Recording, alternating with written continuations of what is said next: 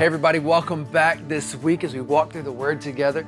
And as we walk out this truth, we discover that life is produced in us and also in other people.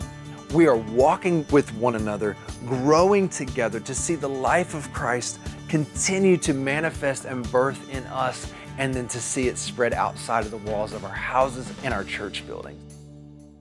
He's here. Everything was ready. The moment God had been waiting for was here at last. God was coming to help his people, just as he promised in the beginning. But how would he come? What would he be like? What would he do? Mountains would have bowed down, seas would have roared, trees would have clapped their hands, but the earth held its breath. As silent as snow falling, he came in, and when no one was looking in the darkness, he came. There was a young girl who was engaged to a man named Joseph. Joseph was the great, great, great, great, great grandson of King David. One morning, this girl was minding her own business when suddenly a great warrior of light appeared. Right there in her bedroom, he was Gabriel, and he was an angel, a special messenger from heaven. When she saw the tall, shining man standing there, Mary was frightened. You don't need to be scared, Gabriel said. God is very happy with you. Mary looked around to see if perhaps he was talking to someone else. Mary, Gabriel said. And he laughed with such gladness that Mary's eyes filled with sudden tears. Mary, you're going to have a baby a little boy. You call him Jesus. He is God's own son. He's the one. He's the rescuer, the God who flung planets into space and kept them whirling around and around, the girl who made the God who made the universe with just a word, the one who could do anything at all, was making himself small and coming down as a baby? Wait, God was sending a baby to rescue the world. But it's too wonderful, Mary said, and felt her heart beating hard. How can it be true? Is anything too wonderful for God? Gabriel said.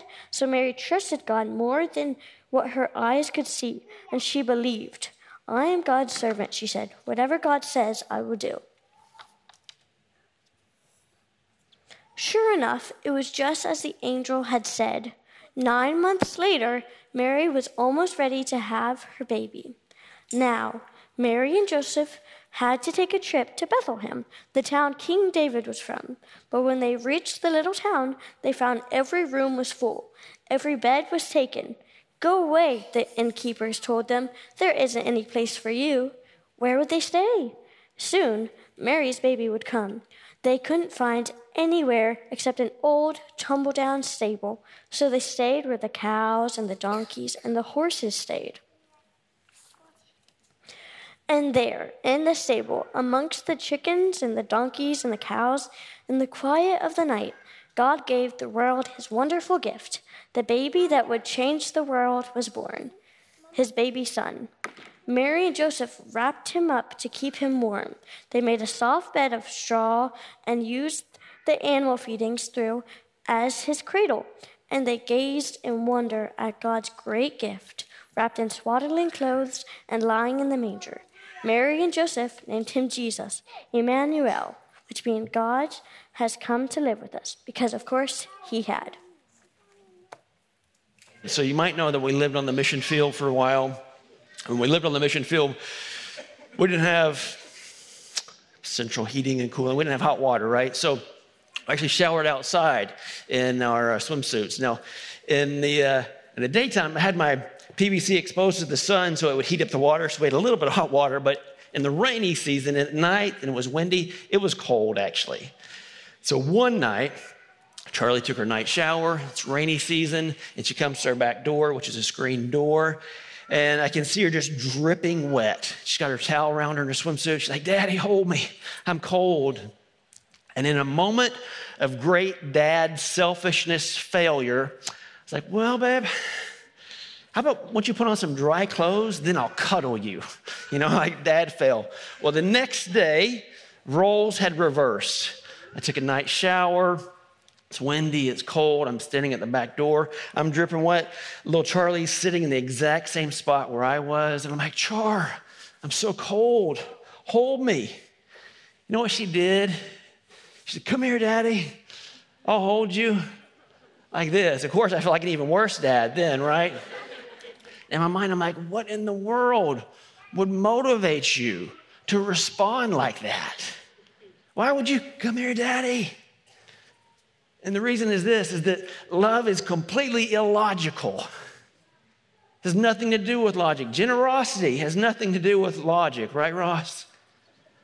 I'm going to come back to this. I'm going to repeat this point a couple times. But before I do that, I just want to encourage us. I'm going to be brief. Just not to let familiarity rob us tonight, rob us from like an awe of the gift of our Savior rob us of an anticipation. There's this temptation to think, oh man, I already know this. I've already heard this so many times. Or temptation to think, man, I don't need this, right? I've got it covered. Some of us see our need like we see it painfully well, and it's, it's uncomfortable and awkward. But it, the Lord keeps lovingly reminding me my spiritual transformation is more important than my comfort. So I hope that you see your need for a Savior. And His love is even greater than this tonight for you. Come just as you are. I want us to have anticipation. I just don't want us to miss it. You see, when Jesus came, almost everyone missed it. They, the people who followed God, they knew that a Savior was coming, but they had different expectations. Our expectations shape what we see. Our expectations shape what we experience.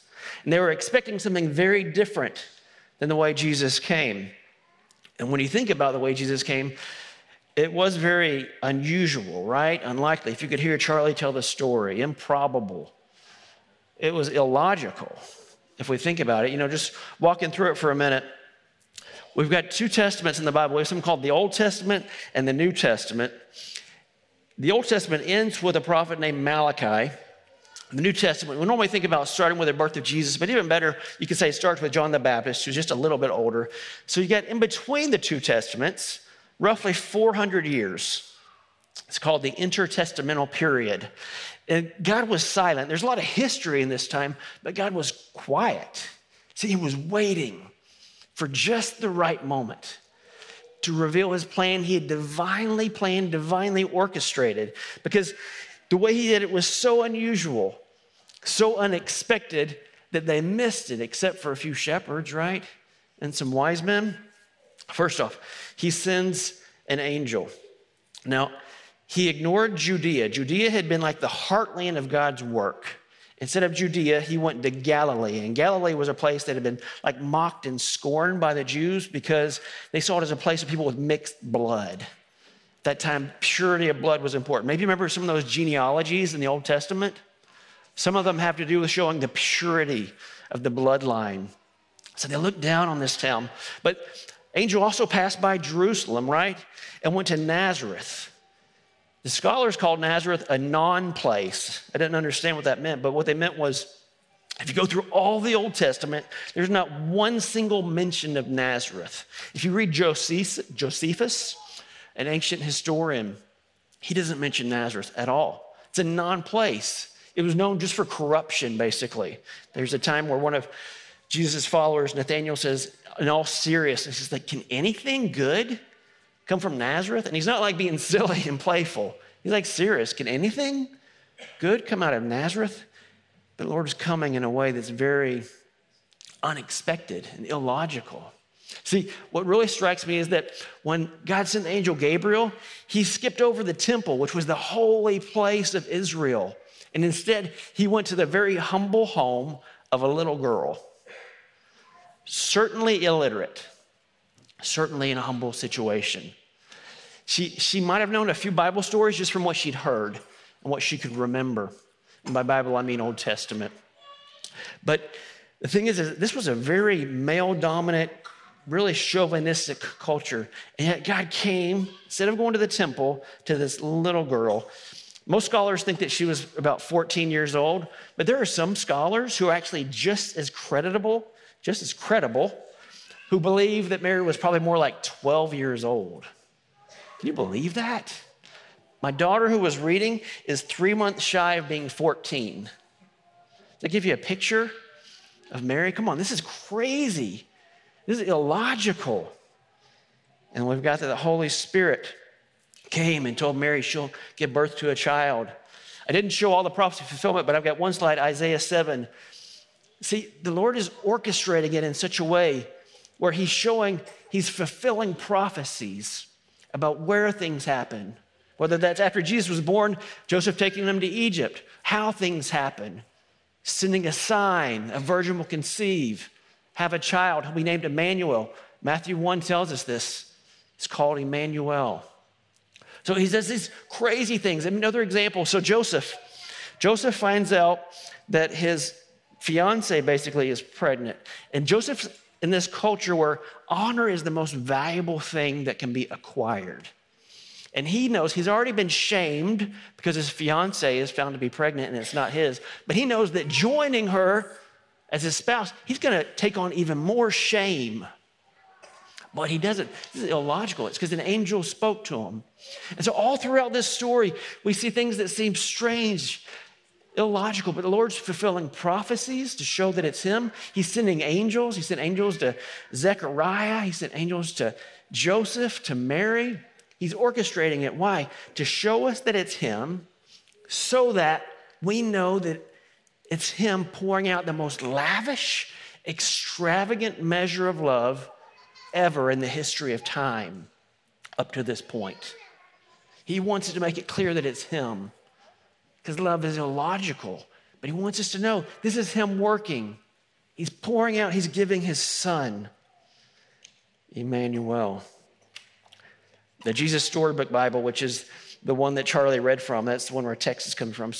One of my favorite Bibles for sure. If you don't have it, I recommend it, even if you don't have kids. But it refers to God sending a rescuer. Isn't that great language? Do you know that, do you know that you need to be rescued? Again, sometimes I know it, I'm like, oh man, yeah, I do. And other times there's the temptation, like, no, I'm, I'm good. I'm, I'm self sufficient. I've got this. But we need him. We need him for every breath, every heartbeat as our sustainer. We need him every day, every minute. And that's the beautiful thing that he's with us and he's for us. Emmanuel. Because we can't make ourselves right in God's eyes. And sometimes there's this temptation to think that I borrow this from the kids' nursery. Hope that's okay. We treat God kind of like this, this, this little timer okay, he set it in motion. He's going to do his thing, and he's like this distant God. He set the timer. Now he might like he might occasionally intervene if I have a problem. I can ask him for help. You know, come when this happens, this happens. But this is not what it, we're told. Told that we're given Emmanuel, God with us, with us all day, all night, in the good and the bad. And we need him. He's not a distant God waiting and watching. It's God with us, Emmanuel. John Wesley, one of the great fathers of the church, he, uh, he preached 40,000 sermons. It's a lot, isn't it, John? You pre- preached a couple yourself. 40,000, 400 publications. He would ride horseback and preach two or three times a day. One thing he said that just really gets me, he says this best of all is God is with us. He's with us.